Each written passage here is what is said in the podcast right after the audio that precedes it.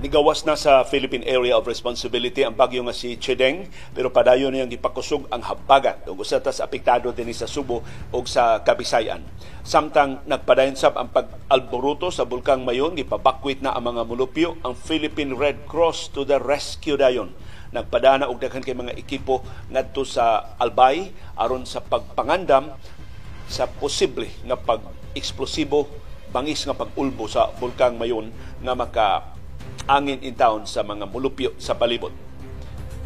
Karong butaga sabdo na tay update mahitungod sa mga kaso sa COVID-19 nagpapiling ubos ang atong bag-o nga mga kaso pero makapaalarma ang pagsulbong sa mga kaso sa African swine fever ug sigon sa Bureau of Animal Industry BAI ni uh, magikan sa ato sa Kabisayan o murag nangalisbo ning laing kaso nga ipasakas kapitulyo sa Subo kay matod sa BAI usa sa nakapakatap sa ASF dinhi sa Visayas mao ang mga local government units nga di mosugot nga ang BAI mohimog random testing mohimog ASF testing sa nangasakit nga mga baboy.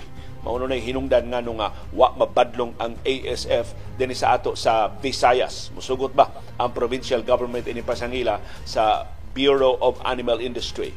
Samtang ang Departamento sa Transportasyon ni disqualify sa supplier unta sa driver's license cards sa Land Transportation Office kay nakaplagang mausab di ay supplier ug nabulilyaso sab sa atong national ID cards sa Bangko Sentral ng Pilipinas. Nya doon na pagilaing bolilyaso sa Social Security System o sa ubang mga ahensya sa gobyerno. Ilniga iling maong supplier sa mga ID cards mao may responsable di bolilyaso sa daghang mga ahensya sa atong gobyerno. Pero makapahibo, karong buntaga sab, pasaylo adto na tay nga may problema sa atong signal kung nagkaputol-putol ang atong signal kay usahay mo puwa, usahay mo yellow ang atong uh, signal sa internet pero mao ni ang nature sa atong plataporma so pasaylo alang palihog ang jutay nga kahasol nga technical nga inyong mahiaguman. Si Pope Francis wa madayon sa pagpangu sa iyang traditional noon prayer kagahapon Domingo gikan sa iyang balkonahe sa ikanapo nga andana niyang suite sa Gemelli Hospital sa Roma. Kay sigon sa mga doktor dili pagyud mahimong pabugatan ang dapit dughan ni Pope Francis nga magiablihan sa iyang operasyon. Kinahanglan pa siya physical therapy aron nga mulig-on pagbalik kining bahina sa iyang lawas o nga ang iyang paginhawa ma, mas mahimo na sang masayon. No kay apektado ba ang paginhawa sa Santo Papa tungod ining apektado nga bahin sa iyang dughan sa iyang tiyan? Dapit nga maoy gi-reconstruct sa mga doktor human sa ilang gihimo nga operasyon sa niagi nga mga adlaw. Samtang nagisgot ng Pope Francis mga obispo dinhi sa Kabisayan ni auhag sa gobyerno na Baguhan ta ini maungaw kay usually kini mga opisyal simbahan di man ni manginlabot ining mga politikan o mga teritoryo pero sila ni auhag na tukuron ang buwag nga rehiyon para sa isla sa Samar. Gadi na, di na sila iipon sa Leyte. Ibuwag ang Samar region sama sa Negros Island region nga mo nakapadasig nila atong panahon sa administrasyon ni anhing presidente Noynoy Aquino feasible na ba nga mubuwag isip rehiyon ang tuto ka mga probinsya nga nag-constitute sa tibok isla sa Samar? Samtang nangandam na ang Department of Migrant Workers sa usak ka milyon kapin ka mga trabaho para sa Saudi Arabia o ubang mga nasod sa Middle East nga magtukod og bag-ong mga hotels nisulbong man pag-ayo ang ilang mga industriya na kinahanglan silang usa ka milyon kapin ka mga trabahante gikan sa Pilipinas kay kita mo ay labing gibiliban nila bisag giinitan ta sa Kuwait pero ang mga Middle Eastern countries ni bilib sa mga Pilipinhon sa hotel industry, sa construction industry of course, o sa uban pa nga mga bagong industriya nga ilang padayong gituko diha sa Middle East. Kumusta man ang atong pagtimaan sa ika-125 nga sumad sa Philippine Independence Day karong adlaw usa sa of course naa karoy mga kalihukan pag isa sa bandila minilyon ka pesos gani ang gasto dinhi sa Cebu City. Pero para nako usas labing makahuluganong kalihukan karong adlaw mao ang paglawig sa Bureau of Fisheries and Aquatic Resources. Mo padung sila sa Pag-asa Island sa West Philippine Sea. Magda sila og mga hiramintas pangisda aron pagtabang sa mga mangingisda sa Pag-asa Island makasukakod sa pagpanghasi sa China o sa hagit sa panahon tungod sa kamahal sa presyo sa mga balaliton, palambuon ang ilang is- kuha nga isda, ilang kita gikan sa isda, sa ilang pagpangisda. Maunay para nako usas labing konkreto nga lakang sa pagtimaan sa Independence Day karong adlaw. Samtang manganda mo unsay inyong kalihukan sa Independence Day, manggawas ba mo, hinaot na amoy Philippine flag aron nga makapahinomdom ninyo sa atong nasod, sa kasaysayan sa atong nasod, sa kagawasan nga gasa nato sa atong nasod ng mga bayani nga ilang ipakamatyan, ilang isakripisyuhan sa ilang kinabuhi o panginabuhi. Hain naman ang original nga national flag sa Pilipinas. Ato nang suwayan pagtultol karong butag. Karong butag asab ang Gilas Pilipinas magsugod na sa iya pagpangandam para sa World Cup sa FIBA basketball nga ipahigayon na ni sa ato karong Agosto. Samtang ang Cebu City patimpisiha karong simanahan liwa sa Independence Day magsugod ang pre-qualifying meet para sa palarong pambansa dinis ato sa Subo labi menos upat ka rehiyon. So mga 1,300 ka mga atleta magtapok dinis ato sa Subo para sa pre-qualifying meet sa palarong pambansa. Karong tuiga. O sa pikas nga bahin sa National Basketball Association wa paroy duwa bispiras sa Game 5 si Kevin Love ni hangup sa iyang brand new nga anak. Unang anak ning Kevin Love ug sa iyang asawa. Wa siya itug pero mato ni Kevin Love mo pahuway siyang dali-dali kay mo appeal siya sa Game 5 sa Miami Heat batok sa Denver Nuggets ugma pero unsa pa man unsa pa may dag-anan do na pa may ikabuga ang Miami Heat batok sa Denver Nuggets. Na, usas mga alas sa Miami Heat si Kevin Love. Kay si Love, kabahin sa team, na mo'y bugtong naka daog human na pornada 3-1. Akong gipasabot ang Cleveland Cavaliers atong 2016, sakop man ni Kevin Love sa team ni LeBron James ug ni Kyrie Irving atong 2016 nga na uwahi sila sa Golden State Warriors 3-1 pero giratsada nila ang nahibilin nga tulo ka duwa og sila nahimong kampiyon sa NBA atong 2016. Sila ra sa tanang mga teams nga na uyamot og 3-1 maoy nakadaog. Mahimo bang ikaduha ang Miami Heat o mo surrender na ba ang Miami Heat? Mutahan na lang karong karong sa duwa ugma. Ug matapos na ang NBA Finals nga mohimo sad og laing kasaysayan labing una sab ning kampeonato sa Denver Nuggets. Nga kung imong tan-awon sa ilang poise murag mas eksperensyado ang Denver Nuggets sa NBA Finals kaysa Miami Heat. Pero mo ni first time sa Denver Nuggets nilang Nikola Jokic ug kaubanan nga makasud sa finals gawas sa pipila ka mga magdudua sa laing team. Na naa na karon uh, kuyog nila. Pero mao ni labing unang kampeonato sa Denver Nuggets kung sila mo daog sa NBA Finals kung sila mo daog sa Game 5 o sa musunod nga mga duwa kung makabawi ang Miami Heat sa Game 5 ugma pohon. Og ang atong viewers views pasayloa wa tay panahom sa kilom-kilom gahapon. So daghan tag na nagtipon og nga mga viewers views nga atong mabasa karong uh, buntag wa ko ka programa gahapon kay perting labara sa akong o tungod sa akong uh, sinusitis so kini akong sinusitis ma-trigger ni og grabing bugnaw o grabing init. So ako eh, anara gyud gusto nga ato nga ari gani ko grabing bugnaw, sakit akong o. Ari ko sa grabing init, sakit sa dang akong uh, o. So karon gani nagungaog pa akong o og jutay so pasaylo ag kay ko maka uh, tutok ninyo og tan-aw kay akong akong mata. Di pa maka uh, focus pag-ayo. Pero mada naman so na nga nagprograma ta karobutan pero hinaot inyo ma-excuse ang atong edad. Inani ganing idarawa na maningil na ang nakalilain nga mga gipamati nato sa atong lawas. Ug tungod ana wa tay kasayuran kinoy kuyan karong uh, buntag pero atol sa ato untang segment sa kasayuran kinoy kuyan na dapit akong pagtagat sa usa sa inyong mga views, usa sa mga nipada ninyo og uh, opinion ug mo'y naka-trigger sa atong diskusyon karong buntag mahitungod sa atong lingwahe nga binisaya. Kay dunay usa ninyo nga niingon, nganong dili man pure imo binisaya liyo? Nganong sagulan man nimo in English?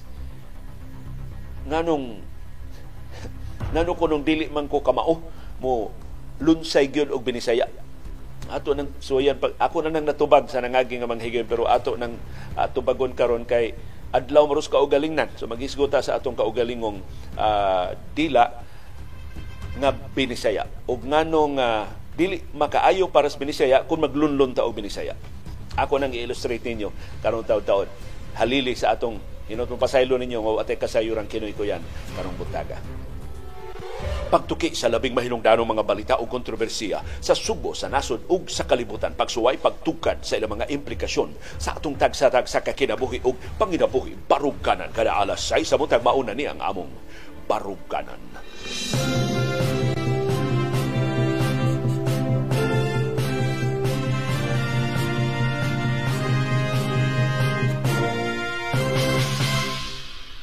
Live gikan sa Bukirang Barangay sa Kasili sa Konsolasyon maayong sayong buntag sa adlawng Lunes adlaw sa kaugalingnan Independence Day sa Pilipinas karong adlaw. Dinhi sa Subo, Kabisayan ug Mindanao ug sa tanang kanasuran nga dunay mga Bisaya nga nagkatsamba og tune in sa atong broadcast karong buntaga. Init og alimuot ang atong tibok adlaw nga Lunes ang atong Independence Day. Hinaot sama ka init ang atong gugma sa nasod nga sa matag karon og unya masuwayan tungod sa mga dili maayo nga mga panghitabo nga usahay makapatintal nato pagkagyo ngadto sa ubang kanasuran pero stay strong gang ayaw lang gyud una og buhi sa atong nasod. Ayaw i-surrender ang atong nasod tungod lang sa mga kahimangod sa pipila ka mga insidente tan-awa ang mas dakong hulagway nga dinhi ta na tao, dinhi ta mugahin sa atong tanang katakos ug tanang nakamauhan atong tabangan kining nasura nga makaangkon og masanag nga ugma bisag para na lang sa atong mga bata. Ang severe tropical storm nga si Chideng nigawas na sa Philippine Area of Responsibility kagabi pero magpadayon siya sa pagpakusog sa habagat dinis ato sa Subo ug sa Kabisayan ug sa Tibok Mindanao ug sa dakong bahin sa Pilipinas. Ang kanhi bagyong Chideng nga di na nato manganlan kay di naman siya sakop sa wa naman siya dinhi sa sud sa Philippine Area of Responsibility. Nagpadung na ron sa kadagatan sa habagatang kasadpan nga bahin koreksyon habagatang silangan nga bahin sa Japan. Si Chideng padayon gihapon nga mo mugna og pag-uwan-uwan din sa ato tungod sa enhancement sa habagat. Og sa pipila ka mga bahin sa Pilipinas matud sa pag-asa na miligro sa pagbaha og sa pagdahili sa yuta sa musunod nga duha ngadto sa tuto ka adlaw. Kay mas daghan ang uwan nga mapaabot. Although kasagaran ini naa sa Western Visayas sa kasadpan nga bahin sa Pilipinas. Hain naman ron mahimutang ang bagyo nga si Chideng alas 3 ganinang kadlawon nakitaan ang Chideng 1550 kilometers east sa northeast sa extreme northern Luzon. Nagkalayo na siya sa Pilipinas. Ang iyang kinakusgan nga hangin 110 kilometers per hour. Nihinay siya ang iyang pag-unos niabot og 135 kilometers per hour. Mauna ang atong update sa bagyo nga si Chideng malihog mi ninyo pag-update sab sa inyong tagsa-tagsa ka mga teritoryo. Asang dapita mo nag tan-aw karon naminaw karon og ibutang sad ang inyong paniid sa aktual nga kahimtang sa panahon karong orasa hayag na ba? Init na ba? Diya sa inyong mga nahimutangan o doon na pa'y gamay nga hinay nga huyuhoy sa uh, bugnaw nga hangin? Ibutang palihog diya sa atong comment box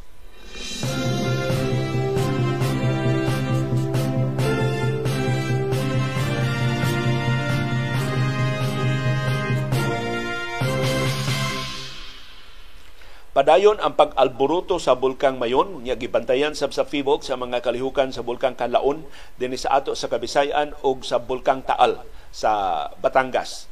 Pero tuan na karon sa Albay, nagtutok ang tanan nga mga ahensya sa gobyerno aron pagtabang sa mga biktima nga gipabakwit na. So nagkalisod-lisod na itaw ron ang mga biktima, wa na sila sa ilang mga Pinoy-anan, na na sila sa mga evacuation centers, so nagkilan sila hinabang nga pagkaon, hinabang nga tubig mainom, mga gamit sa kusina aron makatabang sila hikay diha sa ilang mga evacuation centers. Kay tabanganan sila na wad-an man sila o mga panginabuhi.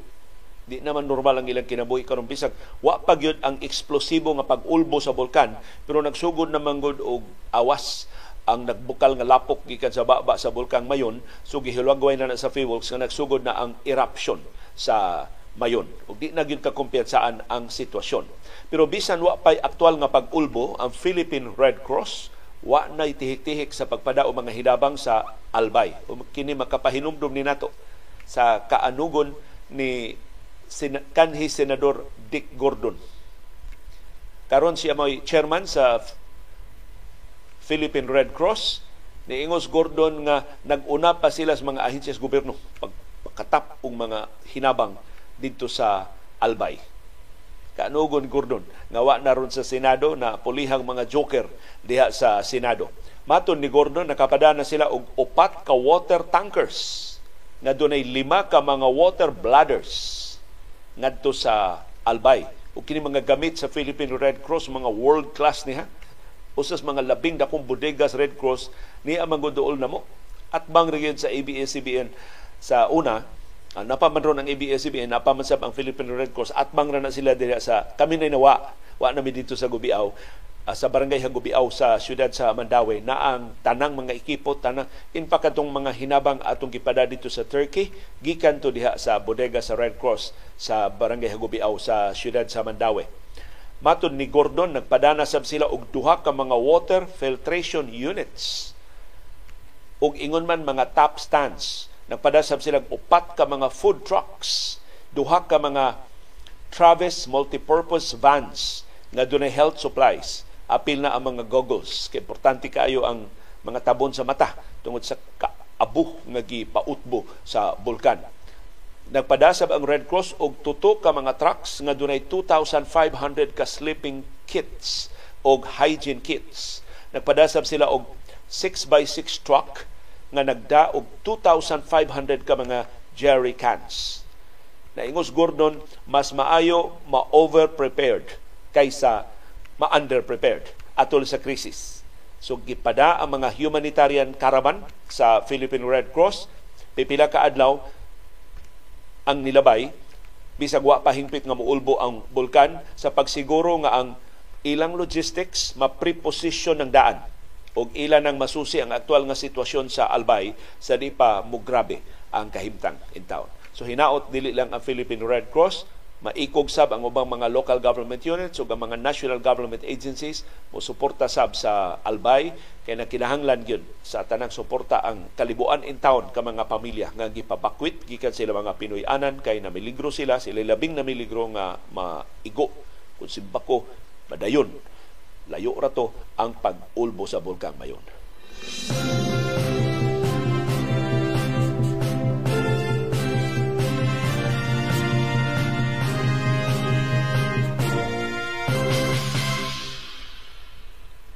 Ipahibaw na sa mga oil companies pila ka oras gikan karon pila ang aumento sa presyo sa ilang mga produkto sa lana. Pero under protest ni pagkabalitaan na to ha, kay nahibaw tang tanan kamo mismo nahibaw kada adlaw ta nag-update ninyo ni us-us ang presyo sa lana sa world market. Nganong nisaka man og kapin piso kada litro ang presyo sa lana dinis ato sa Subo ug sa bambahin sa Pilipinas. Ug wa pa awan hantud karon ang Department of Energy. Usuway kog mensahe ni Alvin El Chico aron iya mapangutana sa DOE ngano man ni us-us og at least 1 dollar kada baril ang presyo sa lana sa world market. So sa update ato nakuha pagtak-op sa trading atong Biyernes nganong saka man og kapin piso kada litro ang presyo sa lana dinhi sa ato. Mauni ang bana-bana pa lang kay ang official figures karon pamantaw taod luwatan sa mga oil companies sa aumento sa presyo sa krudo, sa gasolina o sa kerosene. Ang krudo mo'y gibanabana nga kinadak-an og aumento 1.20 ngadto sa 1.50 kada litro. Sugod na ni ugma ang gasolina gitagdang umintuhan og 1 Gs ngadto sa 1.40 kada litro. Samtang ang kerosene parehas gasolina 1 Gs ngadto sa 1.40 kada litro. Sab ang gibanabana nga aumento ang effectivity ini alas 12.1 ugma sa kadlawon sa Caltex o ubang mga gasoline stations na sayo nga mo patuman pero kasagaran sa mga gasoline stations alas 6 na ugma sa buntag. Pahinumdom ninyo nga patubil ta karong adlaw, di pa mag labing dugay karong gabi, aron dili kita una maka-avail ining dako-dako gining Santa Cruz, kapis piso gini kada litro nga aumento sa presyo sa krudo o sa presyo sa gasolina. Kanun sa ipahibaw ang specific nga mga figures by 9 a.m., 10 a.m., 11 a.m. before 12 noon. Uh, mahibaw na ta plus inig pahibaw sa usa ka kompanya sa lana mahibaw na ta nga mao na gyud na ang ilang ipatuman kay magkinopyahay ni ang mga kanahan.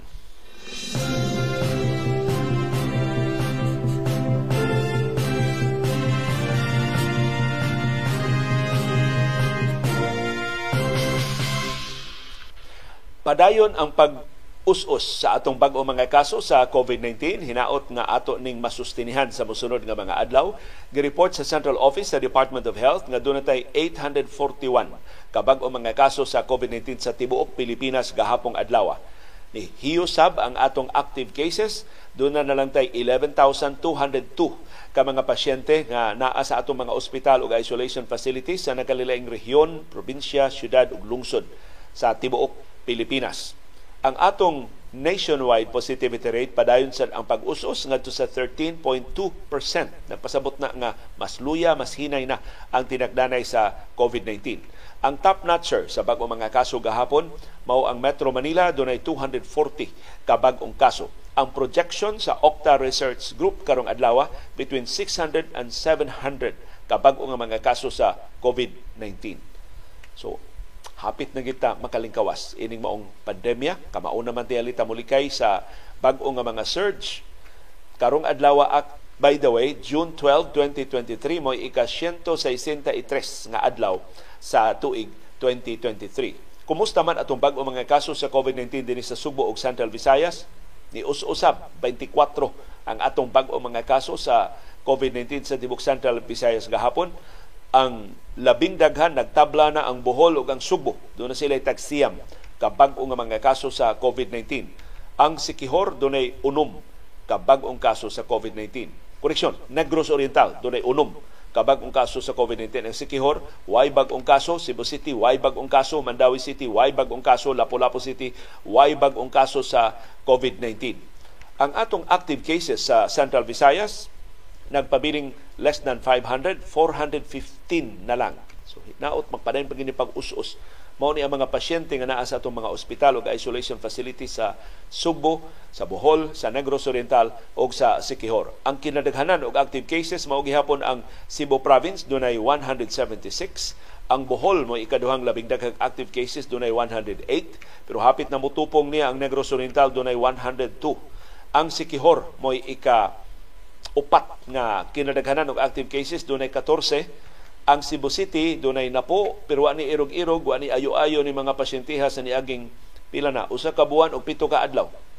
One month and one week nga way ayo-ayo ning napo ka active cases sa Cebu City na taligamaan gyud nila update. Mausab sa Mandawi City one, one month and seven days na sad ni nga tulo ang ilang active cases. Wa sad maayo.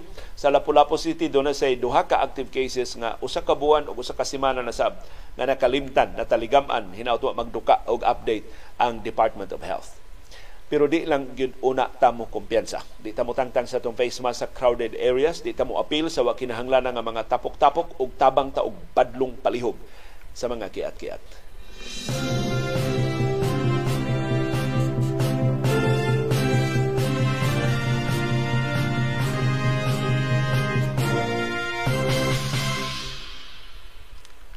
Gipahibaw sa Bureau of Animal Industry nga ang Visayas mao karon ang ASF capital sa tibok Pilipinas. Ni magikan sa Visayas ang labing daghan nga bag-o mga kaso sa African swine fever. Matod sa Bureau of Animal Industry, mayoriya sa bag-o mga kaso sa ASF na confine na karon dinhi sa ato sa Kabisayan. Ilabi na sa mga probinsya sa Aklan, og sa Negros Island, Negros Occidental ug Negros Oriental. Maoy kini tulo ka probinsya dinhi sa Visayas. Mao karoy nahimutangan sa labing daghan sa mayoriya sa bag-o mga kaso sa ASF. Gibasol sa Bureau of Animal Industry ang pagkatap sa ASF dinhi sa Visayas sa kapakyas sa mga tag-iya og baboy pag-report dayon sa outbreaks So kung doon mga sakit ng mga baboy, di dayon i-report, ang uban ila na yung ihawon, ilang ipamaligya, o ilan na lang ilubong. sa aron dili sad mapuo ang uban nila nga mga nahibilin nga mga baboy. Matod sa Bureau of Animal Industry nga ang kapakya sa mga hog raisers sa pag-report dayon ngadto sa mga local government units maoy rason sa pagkatap. Ikaduhang rason dunay sigon ni sa Bureau of Animal Industry dunay mga local government units dinhi sa Visayas nga nidili sa ilang mga personnel sa BAI pagsusi sa masakiton nga mga baboy. Posible mao na rason ngano nga mga hog raisers wa na mo report kay di naman interesado ASF ba o dili ang nakasakit sa ilang mga baboy. Mo nang matod sa Bureau of Animal Industry nagpada sila og team pagtabang sa mga local government units nga grabing naapektuhan karon sa sakit. So usas ilang gitabangan mao ang nag ang tulo sa ilang gitabangan ang Aklan, ang Negros Occidental ug ang Negros Oriental. Kana kay nisugot man nga tabangan sila sa Bureau of Animal Industry. Sa kaso sa Subo, gikiha man gani ang taga BAI dili pahilabton sa masakiton nga mga baboy dinhi sa ato. Ang latest bulletin nga giluwatan sa Bureau of Animal Industry sa buwan sa Hunyo nagpakita nga ang ASF outbreaks niigo sa wow ka mga lungsod sa Aklan, ingon man sa duha ka lungsod sa Negros Occidental ug sa duha ka lungsod sa Negros Oriental. Matod sa Bureau of Animal Industry, ug akong basahon ning ilang press statement sa iyang in English, original nga pagkasuwat sa in English, there are LGUs that do not follow the protocol being implemented by the Department of Agriculture in containing ASF Wa nganli, pero klaro kay nga ang Subo mo gipasabot sa Bureau of Animal Industry nga nakatabang sa pagpakatap sa kagaw kay gidid-an ang Bureau of Animal Industry pagpatuman sa mga ASF protocols. Gawa sa Aklan ug sa Negros Island, ang ASF outbreaks na bantayan sab sa Bureau of Animal Industry sa Capiz, dinis ato sa Subo, sa Iloilo, sa Gimaras, sa Leyte, Northern Samar og sa Southern Leyte. So, wa na. Nagkadaghan ang mga probinsya Visayas nga na takda na sa ASF. Pero doon na pa mga probinsya din sa Visayas nga nagpabiling libre, nagpabiling luwas sa African swine fever. Dagasalamat sa ilang pagmatngon o kamaminantayon. Nagpabiling ASF free ang Bohol, ang Sikihor, ang Antique, ang Biliran, o ang Eastern Samar. Mauna lang ni ang Pila na lang ni ka probinsya? Bohol, Sikihor, Biliran, Eastern Samar, Antique. Lima na lang. Last five provinces standing na libre pa sa African swine fever. Pero kagrabe naman po sa Cebu Provincial Government di sila maikog ini. Nga karon categorically, categorically gipasangin lang na sila sa Bureau of Animal Industry usas sa mga rason ngano nga nikatap ang ASF dinhi sa Visayas nga kita nay ASF capital sa tibok Pilipinas kay dunay mga local government units nagdumili sa pagpatuman sa mga protocols pagkontrolar sa ASF. Wa na lang gani isulti sa BAI kay self-serving naman tingali pero gikiha pa gani ang ilang mga opisyal o mga trabahante dinhi sa Subo kay nangahas sa pagpatuman sa ASF protocols dihang na konfirmar nga dunay ASF diha sa syudad sa Karkar ug sa ubang bahin sa atong isla sa Subo.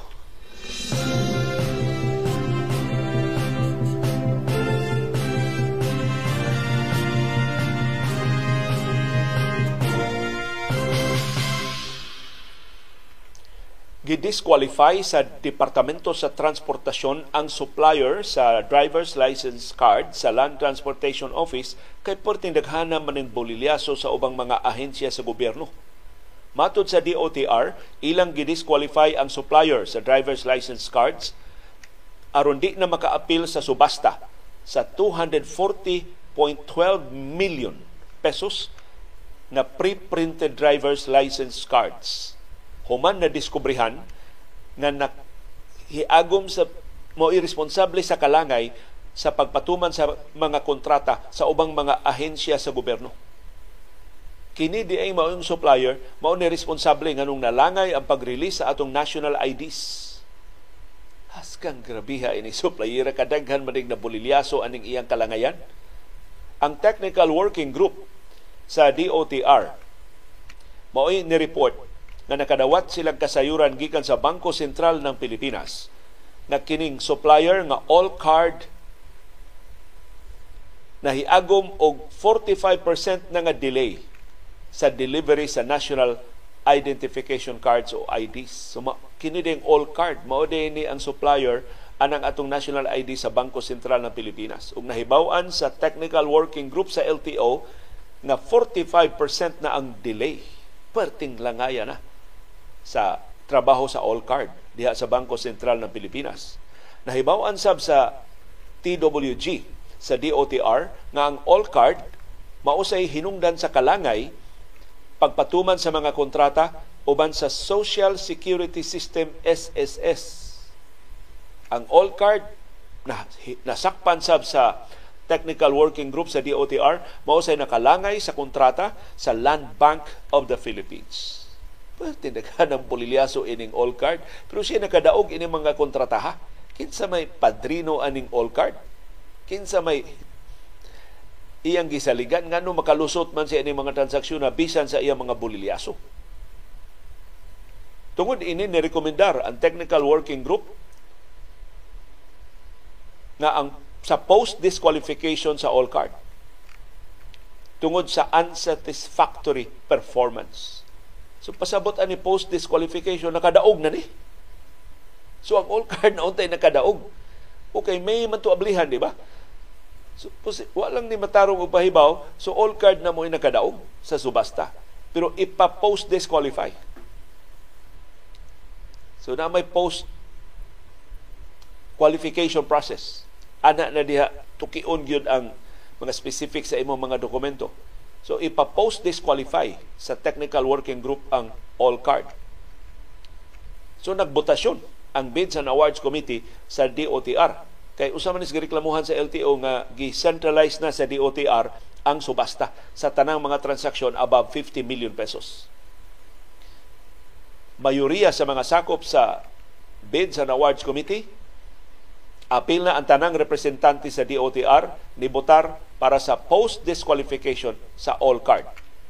So di na ihatag ang kontrata ngadto sa all card pag-supply sa pre-printed polycarbonate driver's license cards. Pero ang nakapahibong ni Supak sa post-disqualification sa all card ang mga representante sa Land Transportation Office. Matod sa taga-LTO, wa ma-establish sa Bangko Sentral ng Pilipinas nga sayop sa all card ang kalangay sa mga national ID cards.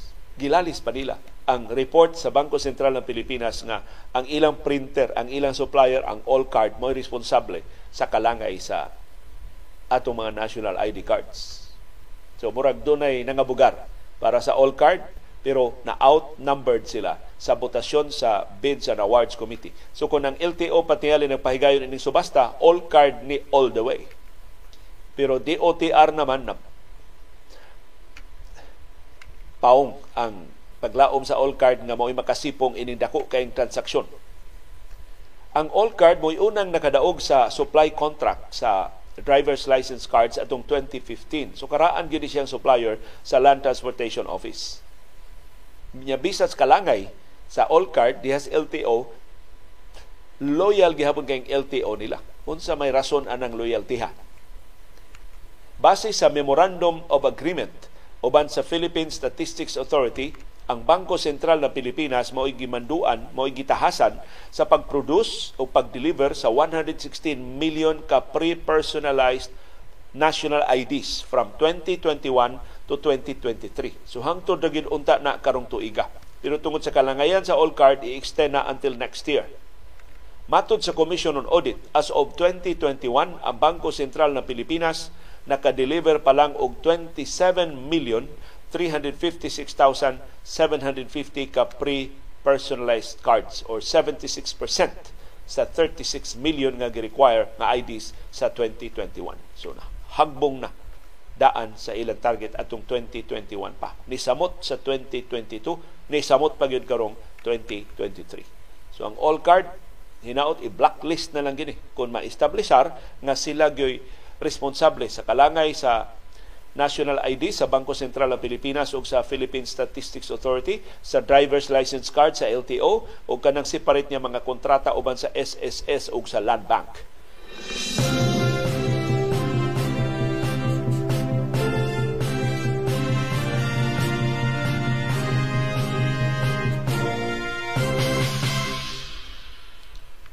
Kumusta naman si Peter Lim, kadtong gipasangilang drug lord sa Subo? Matod sa kapulisan, wa pa nila madakpi si Peter Lim hangtod karon. Nganong nitumaw og balik ang nga ni Peter Lim, kauban ni si siyang sinumbong ni Kerwin Espinosa atong ilang kaso sa Makati City Regional Trial Court nga naabsuelto sila. Pero si Peter Lim wa pa maabsuelto kay wa man kairog ang iyang kaso. Wa man siya pakita, wa man siya matubang sa husay sa kaso. Matod sa kapulisan, wa pagid nila masusi. Hain karon magtago-tago si Peter Lim ni apabasod sa Pilipinas o nakagawas na ba sa atong nasod. Katapos ang reports Peter Lim na ako na magtago-tago sa Masbate, gisusi sa kapulisan, wa man kuno daghang Peter Lim sa Masbate, pero di man kuno ang Peter Lim nga taga Subo nga gipasangin lang nga drug lord. Si Peter Lim gipasangin lan nga apil sa negosyo sa illegal nga drugas ni Kerwin Espinosa Sigon sa Department of Justice, doon na sila mga ebidensya nga magpakita na si Peter Lim mo nag-supply og 90 ka kilo nga shabu ngadto sa Espinosa Drug Group dinhi sa Subo ug sa Central Visayas ug ingon man sa Region 8 sa Eastern Visayas adtong 2013 ug sa 2015. Matod sa DOJ, doon na say buwag nga mga transaksyon sa illegal nga drugas silang Peter Lim ug si Kerwin Espinosa. Adtong 2014, so balik tulo ni ka transaksyon tanan na gipasangil sa DOJ tali ni Peter Lim og ni Kerwin Espinosa. Ang Philippine National Police ni sugo na og manhunt batok ni Peter Lim pero wa pa gid madakpi hangtod ning higayuna. Si kanhi presidente Rodrigo Duterte ni hulga gani pagpatay ni Peter Lim kun iyang makit-an sa airport pero wa say nahimo. Ang kasaligan nato mga tinubdan ng butyag na si Peter Lim nagpaabot lang matapos ang termino ni kanhi presidente Rodrigo Duterte o kung wa nas gahom si kanhi presidente Duterte mo pakita na siya. Pero wa na si Duterte sa iyang sa gahom sud na sa dulan tuig wa pa man pakita si Peter Lim. Tiyali na balaka pa siya nga nagpabilin pang influensya ni Duterte o nagpabilin pa ang pinatyanay sa mga gidudahan ng mga durugista hangtod karon bisag wa na si Duterte sa Malacañang. Or sa mga nakailan ni Peter Lim, nangita pa ning mga koneksyon sa bagong administrasyon pagpaniguro nga dili siya kahilabtan kung mo pakita na pagbalik din sa ato.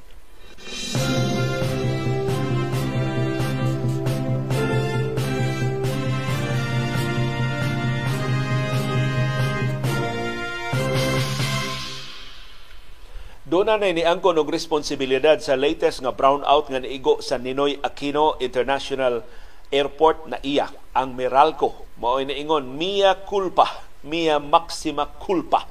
Ila kuno tong sa, ila tong dakong sa ang brownout sa naiya. Dili kuno to sa sa Ninoy Aquino International Airport, dili to sa sa Kaap kay mao may gipasangin lang dayon nga responsable sa brownout. Matod sa Meralco, ang hinungdan day sa brownout ang grounding conductors aksidente nga wa matangtang sa electrical equipment atol sa testing activity. Maukuno to'y hinungdan sa power outage sa Ninoy Aquino International Airport na iya Terminal 3 atong Biyernes, Hunyo 9. Matod sa Meralco, ang ilang subsidiary company, usas ilang mga kompanya kining M-Serve, maoy nagpahigayon og kalihukan kabahin sa komprehensibo nga technical audit sa NAIA. Kabahin ni sa investigasyon adtong power outage sa May 1 sa Labor Day sa NAIA Terminal 3 nga ni resultas pagkalangay na sad sa kalibuan ka mga pasayro o mga kargamento. Usa ka M-Serve personnel dako sa ining kawaniha accidentally left grounding conductors attached to an electrical equipment during a testing activity, which triggered an electrical fault at 12.50 p.m. that subsequently caused the power interruption of NAIA Terminal 3 facilities on June 9. Pertitaasa inis in English, atong bubon sa Binisaya, dunay alambre na limtan og tangtang. Mauto hinungdan sa brownout. Ang apektado nga mga facilities gi-isolate dayon sa Meralco na restore ang power ala 1.29 gahapon sa hapon sa samang adlaw. Nangayo og pasaylo ang Meralco sa insidente.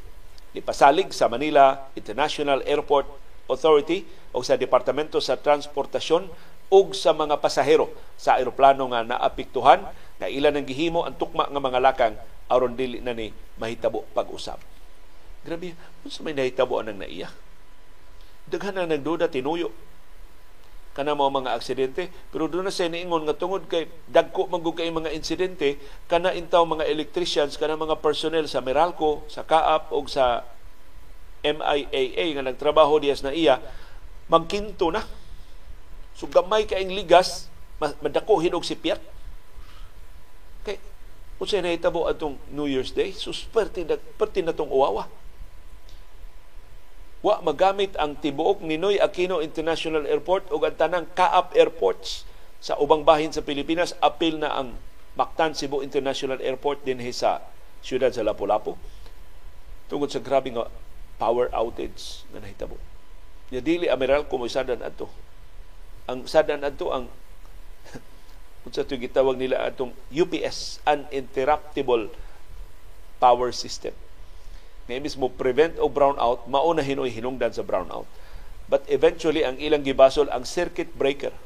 Mao kuno sad-an ang circuit breaker. Sigon sa usa nato ka viewer nga dakong opisyal sa grupo sa mga engineers sa tibok Pilipinas si Engineer Brian Pasilan nga ang circuit breaker ilang nakitaan dili maayo og klase. For a facility as huge as NAIA mogamit ka og dili top notch, dili top brand na circuit breaker, mura og either nagtinihik mo or dunay nang warta ining maong mga transaksyon diya sa naiya.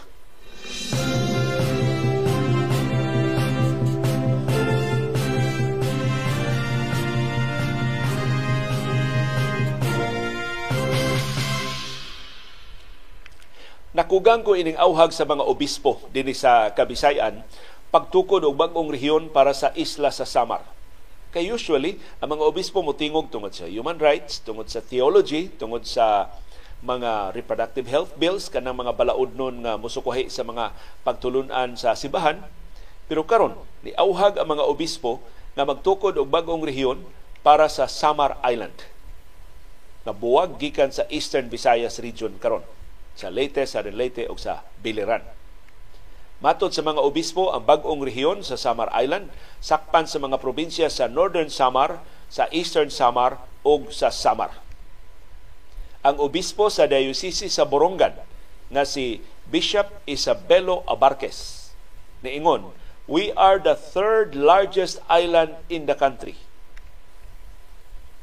Laws should be made to declare one island, one region para sa Samar ang Samar dunay land area nga 13,429 square kilometers. Ang populasyon sa tibok isla sa Samar 1.9 million. Nisugyot ang mga obispo nga mga ahensya sa gobyerno mga regional offices i-cluster sa kada usa sa tuto ka mga probinsya. O i-establish ang interconnected road networks aron masayon ang pagbiyahe sa tibok isla sa Samar. Ug aron paspas ang paglambo sa ekonomiya sa rehiyon. Kaya ang Samar ron nagpabiling usa sa labing pobre nga mga rehiyon sa tibok Pilipinas. Kana tungod sa illegal logging diha sa Eastern Samar. Mabuton daghan kay NPA diha sa Eastern Samar hantod karon. Salin pa nas illegal logging nilang Enrile og kaubanan sa una.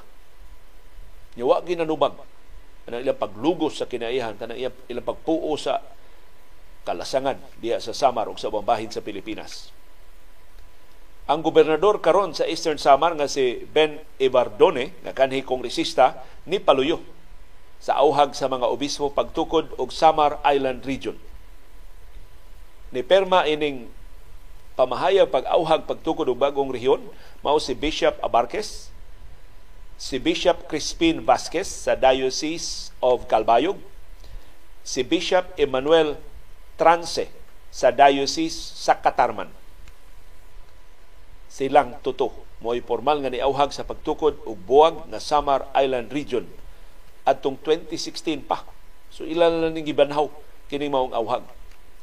Nadasig sila sa pag-auhag og tukod sa bagong rehiyon diya sa Samar tungod sa pagkatukod sa Negros Island Region atong 2015 ubos sa administrasyon ni anhing presidente Noynoy Aquino. Natukod ang Negros Island Region atong May 29, 2015 pinagi sa Executive Order 183 ni Noynoy Aquino. Pero papasto ni kanhi presidente Rodrigo Duterte pagka August 9, 2017. Kay matod ni Duterte, kuwang og kwarta para ikasustener sa operasyon sa bag-o nga rehiyon. Pero karon doon na, siya bagong lakang sa mga opisyal sa Negros Island. Buhi pa si Governor Digamo nga gibanhaw kini mao lakang pagtukod na sa pagbalik sa Negros Island region unya receptive si Presidente Ferdinand Marcos Jr. so posibleng matukod pagbalik kining NIR ug mao gibanhaw na sab ang awhag pagtukod og SIR o Samar Island Region.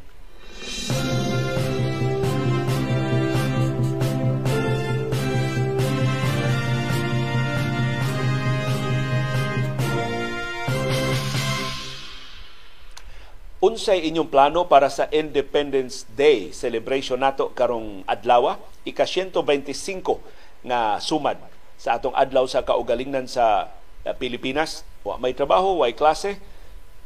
Doon na aligi tinuyo nga kalihukan ang atong mga viewers o uban sa mga sakop sa ilang pamilya. Pero ni ay labing makahuluganong kalihukan para nako karong adlaw. Dili ang pag-isa sa atong nasudnong bandila, of course importante na, pero kining kalihukan sa Bureau of Fisheries and Aquatic Resources maglawig sila karong adlaw Independence Day, ginamit ang ilang patrol vessel, muadto sila sa Pag-asa Island, magda sila og mga hinabang sa mga mangingisda taliwa sa tensyon sa West Philippine Sea. Ang biyahe sa BFAR mutakdo sa pagsaulog sa 125th anniversary sa Philippine Independence. Ang barko sa BFAR nga ilang gamiton sa ilang paglawig padung sa Pag-asa Island ang BRP Francisco Daguhoy. Kanindot, no? Ang bayani sa Bohol ang nangu sa mga bulanon pag-alsa batok sa madaug-daugon nga mga katsila. Maoy gipasidunggan ining barko sa BFAR, BRP Francisco Daguhoy.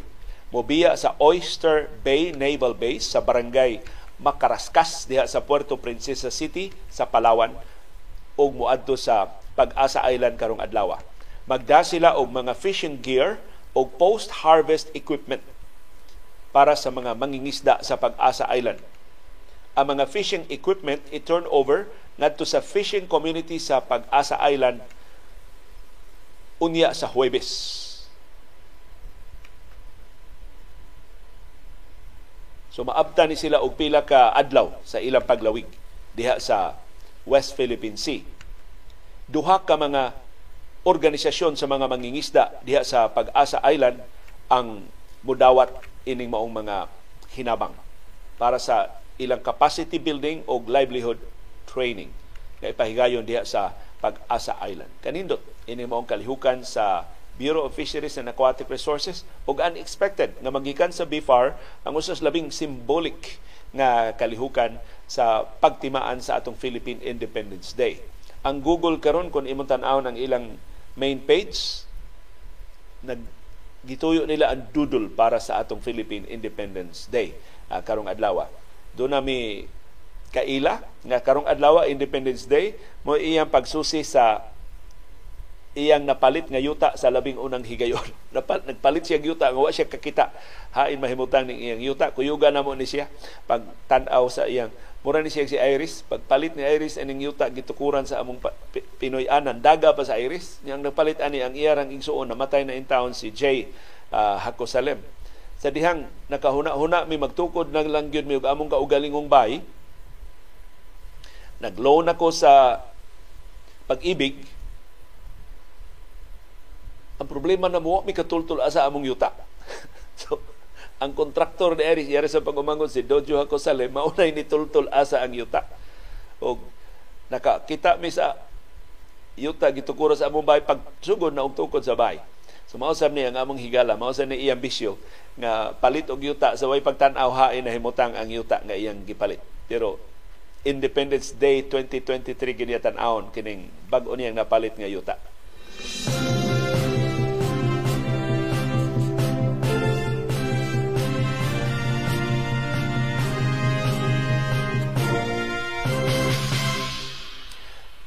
Sa atong pagtimaan sa Independence Day karong adlaw, normal kayo ang pangutana, hain man mahimutang ang atong original na national flag. Naa pa ba?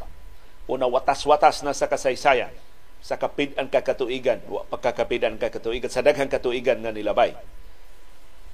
Adtong Marso 6, 1965, giluwatan ang Presidential Proclamation 374 nga nagdeklarar sa May 28 nga National Flag Day. So katong Mayo 28 mao National Flag Day sa Pilipinas. Aron pagtimaan sa FETSA nga ang atong nasudnong bandila unang gipakayab sa Philippine Revolutionary Army nga nidaog batok sa mga katsila dito sa Battle of Alapan sa Imos sa Cavite atong 1898. Human sa dulan 30 katuig, Mayo 23, 1994, giluwatan ang Executive Order no. 79 pag-extend sa period sa National Flag Day gikan sa May 28 hangtod na sa June 12. So nahog ni siya nga kalihukan sa dili pa o pagpangandam sa atong Independence Day.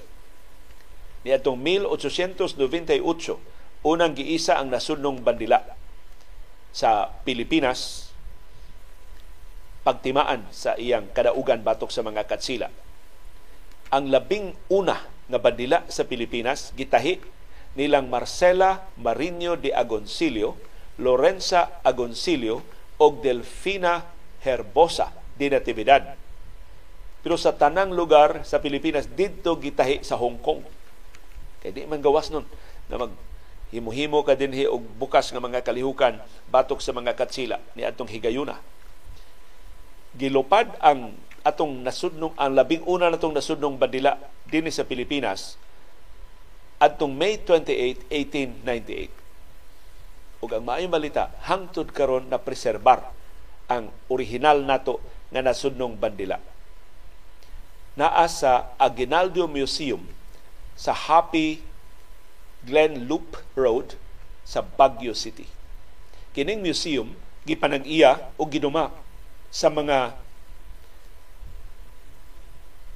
tagtungod sa pamilya ni kanhi anhing presidente Emilio Aguinaldo. Ang anak nga babay sa kanhi presidente mo'y nagtukod aning museum in 1985. Isip shelter sa labing unang nasudnong bandila sa Pilipinas. So mao ginay rason pagtukod ining museum aron pag-preserve sa original gid nato, nato nga national flag. Human sa 26 ka tuig ang mga apo ni Cristina Aguinaldo Suntay na mo'y nagtukod sa museum ni Uyon nga himuong interactive museum aron makadani sa bag-o nga populasyon. So, nabantog tanga nasod di ka mao mo preserbar sa atong kasaysayan.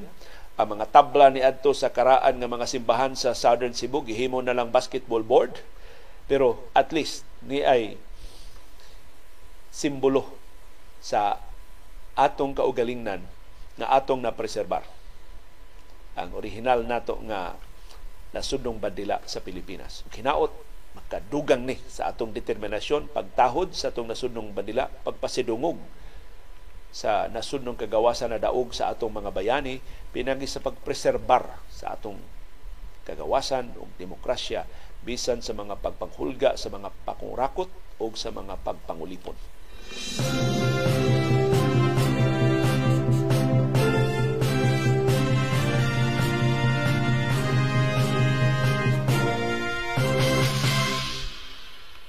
Usa sa mga timaan sa kaugalingnan mao ang kagawasan gikan sa kalisod. Ug maunay kagawasan maangkon sa kapin usa ka milyon ka mga Pilipinhon kun madayon kining gisaad nga bag-ong mga trabaho sa Saudi Arabia ug sa ubang kanasuran sa Middle East. Ang Saudi Arabia mang-recruit og kapin usa ka milyon ka mga Pilipinhon para ining ilang tukuron nga bag-o nga mga kompanya o mga industriya sa Saudi Arabia. Ang United Arab Emirates ug ang Qatar ug ang Oman nagplano sab sa pagpang-recruit og dugang mga trabahante nga mga Pilipino. Ni ba ang ekonomiya sa Middle East tungod sa kamahal sa presyo sa lana?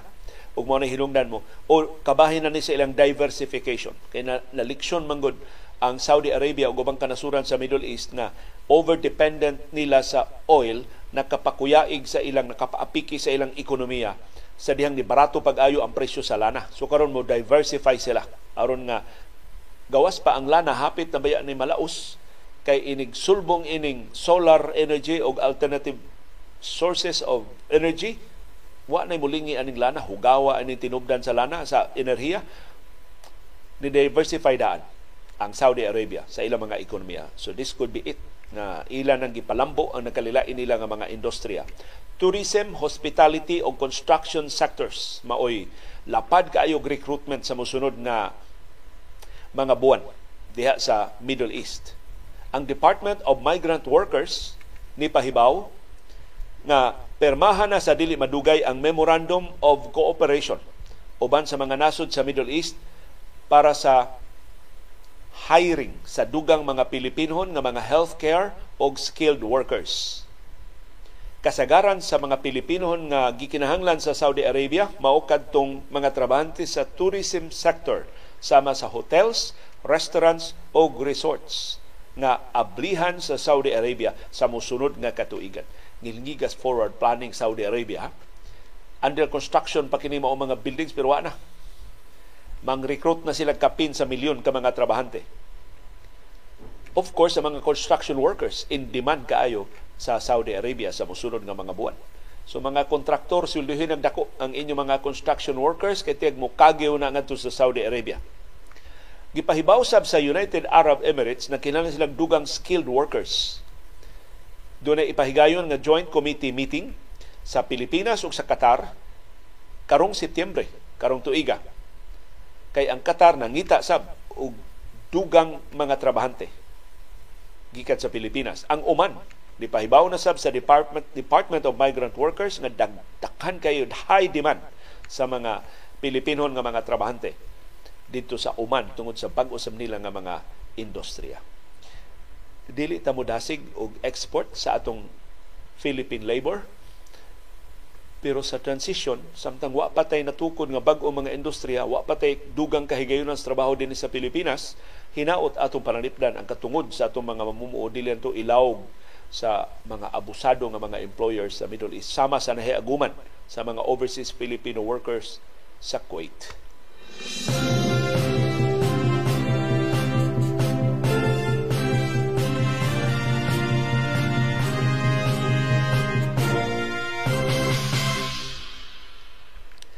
Wa madayon si Pope Francis sa pag-deliver sa iyang Sunday blessing sa publiko pero Nipasalig ang iyang mga doktor, nagpadayon ang iyang recovery gikan sa iyang surgery. Ipaubos ang Santo Papa og physical therapy aron pagtabang sa iyang paginhawa.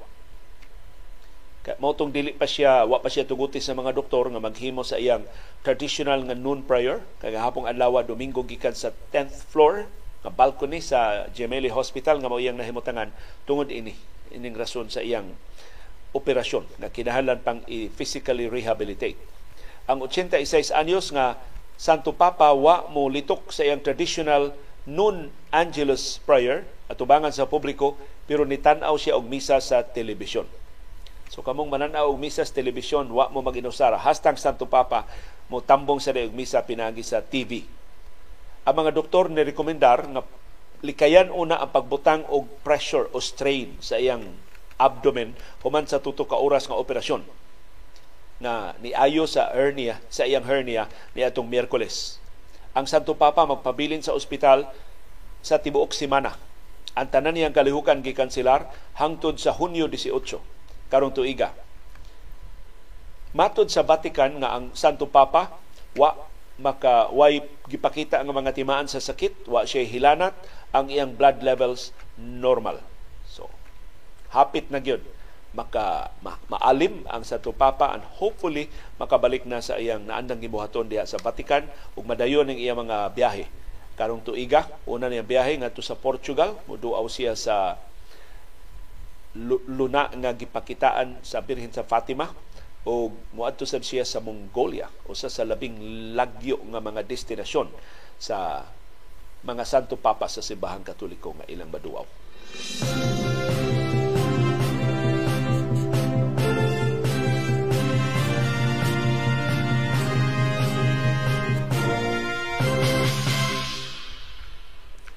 Kung makakita kag bag-o mga naong sa Cebu City karong adlaw ayaw kahibong, kabahin na sila sa 1,300 ka mga atleta gikan sa upat ka mga rehiyon sa nasod magtapok dinhi sa Subo karong simanaha para sa pre-qualifying meet sa palarong pambansa karong tuiga. Ang pre-qualifying cluster meet sa palarong pambansa sugdan karong Miyerkules Hunyo 14. Ang kompetisyon mulungtad hangtod sa Hunyo 18 sa nakalilain nga mga venues dinhi sa Subo. Ang palaro cluster event gipahigayon sa labing unang higayon sa 75 katuig na sa palarong pabansa. O ang Cebu City mo'y host sa kapin 1,300 ka mga atleta. Ang wa rin tarong kinatulgan sa kay siya nangu sa pagpangandam mao ang chairman sa Cebu City Sports Commission nga si John Pahes. Nakiglambigit siya sa Departamento sa Edukasyon sa Philippine Sports Commission o sa Cebu City Government para sa clustering meet.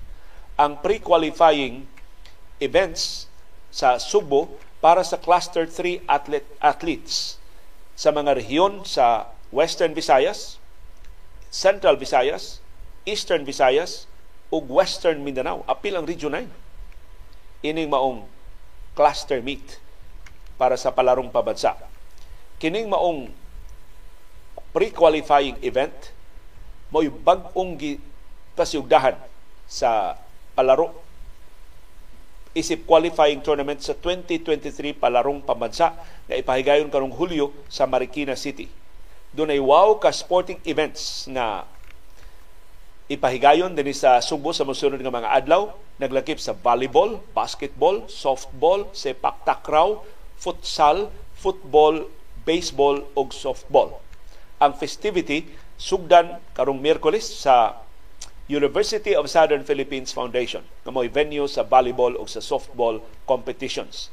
Ang basketball, sipak takraw ug futsal ipahigayon sa Sacred Heart School Ateneo de Cebu diri sa Kanduman sa Mandawi City. Samtang ang University of San Carlos mo host sa baseball competition.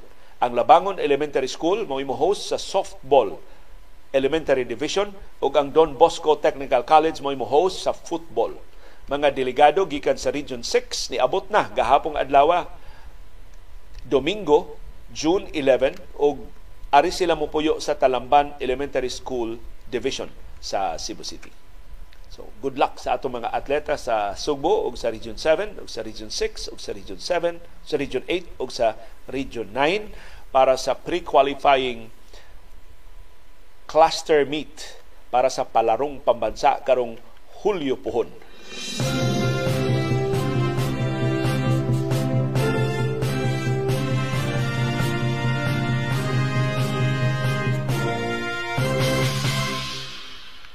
Magsugod sab karong adlaw Independence Day ang preparasyon sa Gilas Pilipinas para sa FIBA World Cup sa basketball nga ipahigayon karong Agosto karong tuiga dinhi sa ato. Ang preparasyon magsugod sa Independence Day pinagi sa ilang pagpadayon pagsugod na sab sa ilang daily practices. Kada adlaw na ning ilang practice sa Meralco Gym sa Pasig City. Mato, mato ni National Coach Chot Reyes, gikas Meralco Gym June 12 to June 15 muadto na sila sa Inspire Sports Academy sa Laguna Province ini ka June 17 hangtod June 20 sa di pa sila mulupad para Estonia inig June 22.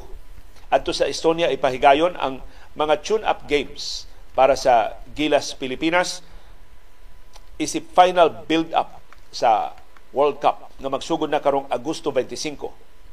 Apil sa mga duwa sa Gilas Pilipinas dito sa Estonia. Makigduwa sila sa national team sa Estonia, sa Finland ug sa Latvia. Ang Gilas Pilipinas moadto sab sa Lithuania. Inig ka July 1 daghang biyahe. Ang Gilas Pilipinas makigduwa sab sila sa mga professional basketball clubs sa Lithuania. Si Kai Soto makaapil na sa Gilas Pilipinas sa ilang sa di pa sila mo lupad padung sa China so doon na sa doon na sa mga tune-up games dito sa China apil na si Kai Soto si Jordan Clarkson ni pasalig sab sa Samahang Basketball ng Pilipinas nga mo apil na siya sa preparasyon at least 6 weeks sa dili pa ang World Cup. Ngilngig ra mga kontras gilas Pilipinas sa World Cup. Iyang ikasangka ang Dominican Republic, ang Angola ug ang Italia na number 10 karon sa tibok kalibutan sa Group A ang Gilipina, ang Gilas Pilipinas nakasangka na sa Italia, sa Angola o sa Dominican Republic o napildita ining tuto ka mga teams hopefully ni improve ang Gilas Pilipinas human sa kat, pipila ka katuigan human sa atong kapildihan. Pero ang tuyo sa Gilas Pilipinas mato ni Chot Reyes mao nga kitay best performing Asian team. Kay makahulugan na og automatic nga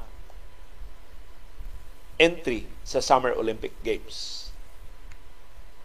Katapusang naapilan nga Summer Olympics sa Pilipinas ato pang 1972 sa gipahigayon dito sa Munich sa Germany.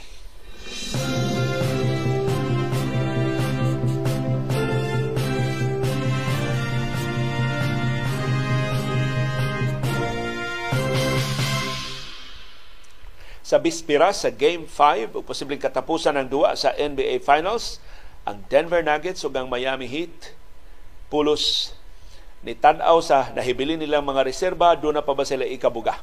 Ang Denver Nuggets mura og do na pa ang Miami Heat kadudahan pa. Pero ang ang bisan unsang kakuwang sa talento sa Miami Heat katapakan sa ilang determinasyon. Kay ang what usahay ato mataligaman usa sa vital kaayo nga magdudua. Importante kay magdudua sa Miami Heat si Tyler Hero. Di kadua lahi sa Denver Nuggets nga himsog silang tanan ang Miami Heat. Dunay limitasyon. Pero ang sentro sa pasiunang kasaulugan wa pa gani makampyon nagsige na gisaulog na siya si Nikola Jokic. Kay talagsaoning kasaysayan nga iyang mahimo si Nikola Jokic posibleng mamahimong labing unang magdudua nga mo'y mangu sa National Basketball Association sa points, rebounds ug assists atol sa postseason. Samtang iyang kung Batman ni Nikola Jokic sa Denver Nuggets ang iyang Robin nga si Jamal Murray mamahimo sang labing unang player sa NBA nga dunay at least 10 assists sa kada sa unang upat niya ka finals games Wa ni mahimo nilang LeBron James, nga ngilngig man nag-assist si LeBron James sa iya pang pagka-rookie. Wa ta mag-expect mahimo ni Kobe Bryant kay di man na si Kobe Bryant, wa man na siya mabanto. Wa ni mahimo ni Magic Johnson. Pero nahimo ni Jamal Murray. Siya labing unang magdudua sa NBA nga dunay double digit nga assist sa iyang unang upat ka mga finals games. Pero dunay say rason nga magsaulog ang Miami Heat kay ang ilang veterano nga si Kevin Love nihangop sa iyang labing unang anak. Wa mulupad si wa mo kuyog si Kevin Love sa eroplano sa Miami padung sa Denver kay nanganak ang iyang asawa. O of course, why lalis gikinahanglan nga mutambong siya sa pagpanganak siyang asawa sa ilang labing unang anak.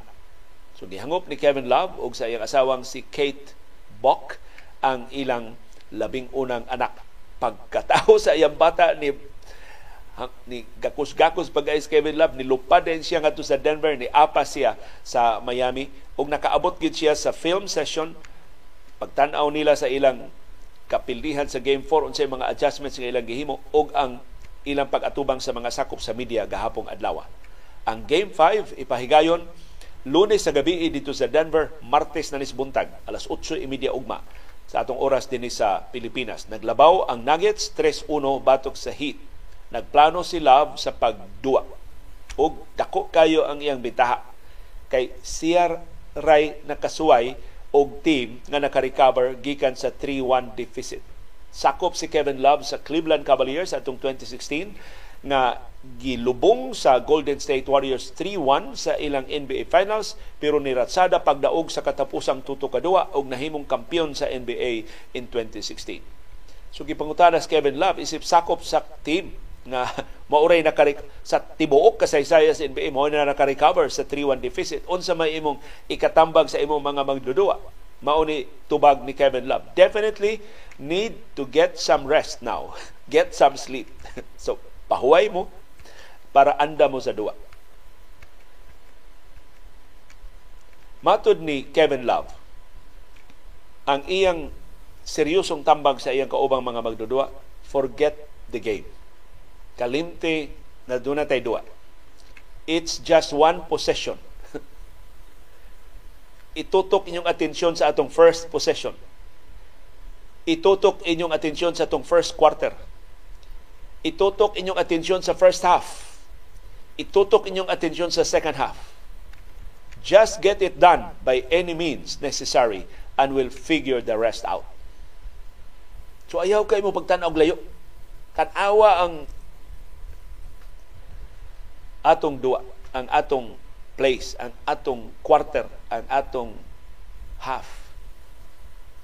Kunya ato ng dagon ang tanang quarter, atong dagon ang tanang dagon ang tanang place. Bahala nas Batman sa musunod. Ang laing veterano nga sakop sa Miami Heat, mas tiguang pa ni siya ni Kevin Love, ang ilang forward nga si Yodonis Haslem. Kinsa apil sa tutu ka mga kampiyonato sa Miami Heat. 20 katuig na siya naa sa Miami. Matod ni Yodonis Haslem, This is what I always tell my guys. Winning a championship will be the hardest thing you ever do mo ni kinalisdan ay tuwa ng Nikola Jokic kasayon kay na ilang duwa lisod kay na. Lisod kayo ang pagdaog og kampeonato ano makabilib kita atong Michael Jordan ha? Sa unom nila ka kampeonato kinahanglan siya mo pahuway ko sa katuig. Aron pag-recharge tungod sa kalisod sa kampeonato nga dag-on sa National Basketball Association. Mato ni Yudonis Haslem, people only talk about the parade and holding up the trophy They don't talk about the journey, the sleepless nights, the frustration, the tears, the pain. Pero kana ko no, kabahin na tanan sa kausa, pagkuha, pagsakmit, pagdaog og kampeonato.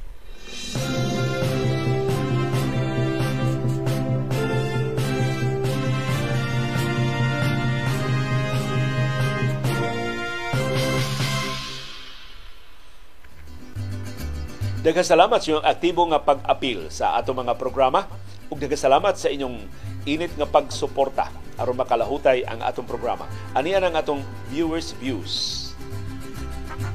Ang reaksyon ang mga panghuna-huna sa atong mga viewers on demand sa mga isyu nga natuki o wa matuki sa atong mga programa. Si Phoebe Uy, you, niingon among sinultian nga binisaya sa Cebu City Leo lahi sa ubang lugar nga bisaya. Kay tungod sa sagol kinat sila ug anad pod mig shortcuts sama sa dala. Pero sa amoa da. Unya ang kalayo kayo ra. Tinuod bitaw na. Dili lang na sa Cebu City oy. Mga Subuano na ang in fact ang ang Cebuano na nabantog ana mga contractions. Kanang nga, nga common sa uban nga mga lingwahe Imbis cannot, himuong can't. Imbis will not, himuong won't. Mausa na sa Cebuano, dili na talag saon nga feature sa Cebuano language. Tanang mga pinulungan, kamao sa linakton. Karon taw-taon, doon na tayo dugang uh, paghisgot ana. Si Miwix Flores niingon, di ba na ay dictionary sa Cebuano? Unsa man tong Lodabi. Daghan kay Miwix nga dictionary sa Cebuano. In fact, naglalis na na kinsay labing maayo nga dictionary Busa wa tay problema sa Subo, wa magkuwang ang atong mga taong nahigugma sa atong pinulungan. Sa ilang naghingapin nga gugma naglalis na lang gud kinsay sakto nila. So kadtong dictionary nga nindot kaayong pagkahimo sa murag ang Sunstar kay si Sunny Garcia mo usa sa mga nangamahan gid ana maong proyekto. Ang iyang kaabag ana si anhing secretary Adi Sitoy. Mato ni Adi Sitoy naabtan sila 11 ka tuig nga lalis.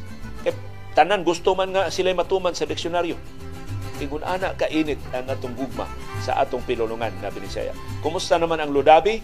Napaman ang Ludabi, hinaot magpabiling aktibo ang Ludabi bisan ko namatay na si anhing sekretary Adilino Sitoy. Pero ang katapusan akong nadunggan taga Mindanao, mao'y pangu sa Ludabi, nang imbitar ganito sa ilang nasunong kompetsyon pero dito mangod sa Iligan gididaan kong Iris kay nitong higayon na at tandugon pa man ang sitwasyon sa Iligan mao pa man to pagkahuman sa gubat sa Marawi pero buhi ang Ludabi ang dagang o mathalad ug ang uban nga mga kaupungan sa Bisaya. Doon na gani chat group nga gi-member ko nila sa Akademiyang Bisaya na mag scholarly discussion gyud about sa pinulungan nga Bisaya. So okay gyud ang atong pinulungan ang wa na lang pagkasabot sa nakalalain nga mga grupo.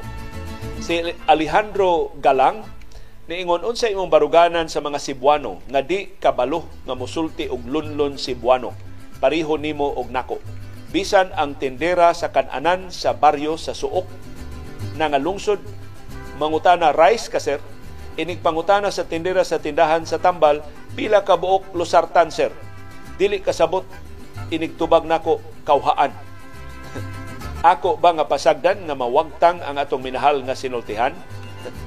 Dili mawagtang ang atong sinultihan, kun dili lunlon ang atong binisaya Alejandro Galang. Pasaligan ti kaana. In fact, mas mulambo ang atong pinulungan nga binisaya kung atong sagulan og lain nga pinulungan. E kung gusto kang mangita Alejandro Galang og pinulungan nga lunlon, wa sagol, ingnon ka nga mao pinulungan namatay na ang Latin. Ang Latin language, wa gyud mo dawat og sagol. Para sa Latin language, iya ra yung pinulungan mao'y pure, mao'y sakto. Namatay ang Latin language. Wa na nasod karon nga nagsultig linatin. Ang musulti karong linatin, mauna lang ang mga abogado nga gustong dakong gikan sa ilang kliyente. Si Robert, ato nang isgutan karon taon-taon, mo na akong pulis sa kasayuran kinoy ko yan. Si Roberto Silor, niingon kanang kuyaig, tibugsok og langas, wa man na niadto sa batanon pa ko. Ang langas, hinuon na ana karon pero banha og langas. Mo na evolution sa mga pong. Ato nang isgutan karong taon-taon. Si William Tikala, way katagbawan og kahangol sa dugang ginansya. Mauna ang atong mga kompanya sa lana. Pero kasagaran ra ba sa mga pump boys o girls wa magdawat og minimum nga suhulan. Kana makagaba gina. Dako kay ka ginansya unya imong tikasan sa sweldo ang imong mga trabahante. Mukuyaig unya ni ang mga kompanyas lana si Ala, attorney Alan Mona Cardenas niingon luoy kaayo ang mga tao imbes mo menos ang presyo sa lana kay niubos ang presyo sa world market ni saka na hinuon ang presyo diri sa Pilipinas. Tungod ra gina sa kadaw sa mga negosyante. Actually Attorney Cardenas dunay usa ka negosyante, usa ka ekonomista, professor ni sa usa sa ato mga universidad dinhi sa Subo ningon liyo ay undangan ng imong update sa world market sa lana. Kaya mahibaw ang mga tao, mahibaw ang mga tao, ma-pressure ang mga oil companies nga mo reflect ang atong presyo sa presyo sa world market. Kay kada kong iskandalo, ni us-us ang world market og 1 dollar a barrel last week, unya mosaka karong simanaha og kapin piso kada litro ang presyo sa lana. So, kung makahibaw ko nung katawan, maningil ang katawan sa unsay sakto. Si Attorney Cardenas doon ay una na hinumdum ko akong papa igpauli niya magbakta siya sa iyang opisina sa F. Ramos Market hangtod sa amo sa Dulho Fatima sa Sipadilla. Sa yun lagi kay itong bakta sa una Attorney Cardenas kaya di pa man kayo init karon magkadusingo ta gamay kayo nga baktas. Si Bong Mendez every Sunday mag-walking ko from Tabada Mambaling to El Corso. Nanindot na nga ehersisyo. O si Mioix Flores ni puno sab gi-prescribe na sa akong cardiac rehab walking and biking. Si Ma'am Carmelita Ladia Peramide niingon atong kontra sa biking ang mga motorcycles kay pataka lang sila lusot-lusot tinuod jud Ma'am Carmen. O si Marivic Owano niingon kindly help us commuters of beat from Lapu-Lapu City LTFRB canceled their permit until Bula, until until Bulacau, Cebu City. BIP drops all passengers sa GV Tower sa Santiago. So unfair. Please help us. Sus maribik wa ka mag-inusara kining Land Transportation Franchising and Regulatory Board klaro kaayo nga mo kanselar, muhatag og prangkisa, muhatag og permit nga way pagtuon. Dili kamo rin ni reklamo hastang taga Minglanilla ng reklamo. Kay gikanselar sad ang permiso sa ilang mga sakyanan gikan sa Lapu-Lapu padung sa Minglanilla. So, ambot ning akong nahibaw-an ilisanan na ni si Direktor Monte Alto murag pa pasingit na lang iya hinaot mailisa na gyud aron mas tarong ang leader sa LTFRB dinis ato nga sa di pa muluwat o mo kanselar og permit.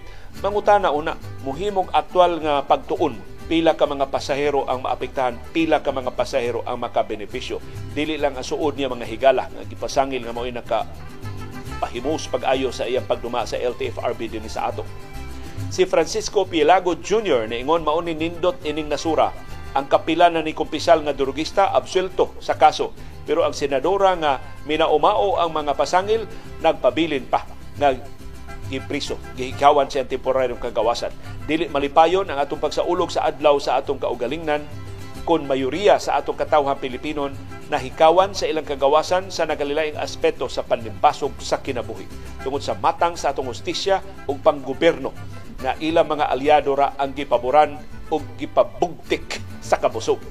Kato, dili sa tunlunlon nga binisaya pero nakasabot ta sa iyang uh, binisaya. So daghang salamat sa inyong mga viewers views.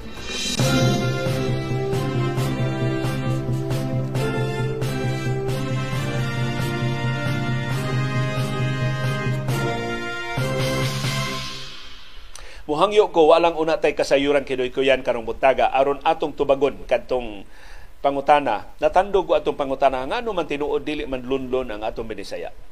Ngano man tinuod ang atong binisaya do na na may sagol nga in English o kinatsila o tinagalog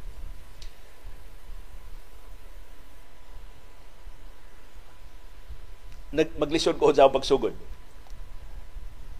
sugdan ako pinag sa pag-ingon nga ang pinulungan nga magdumili pagsagop sa lain nga pinulungan mamatay.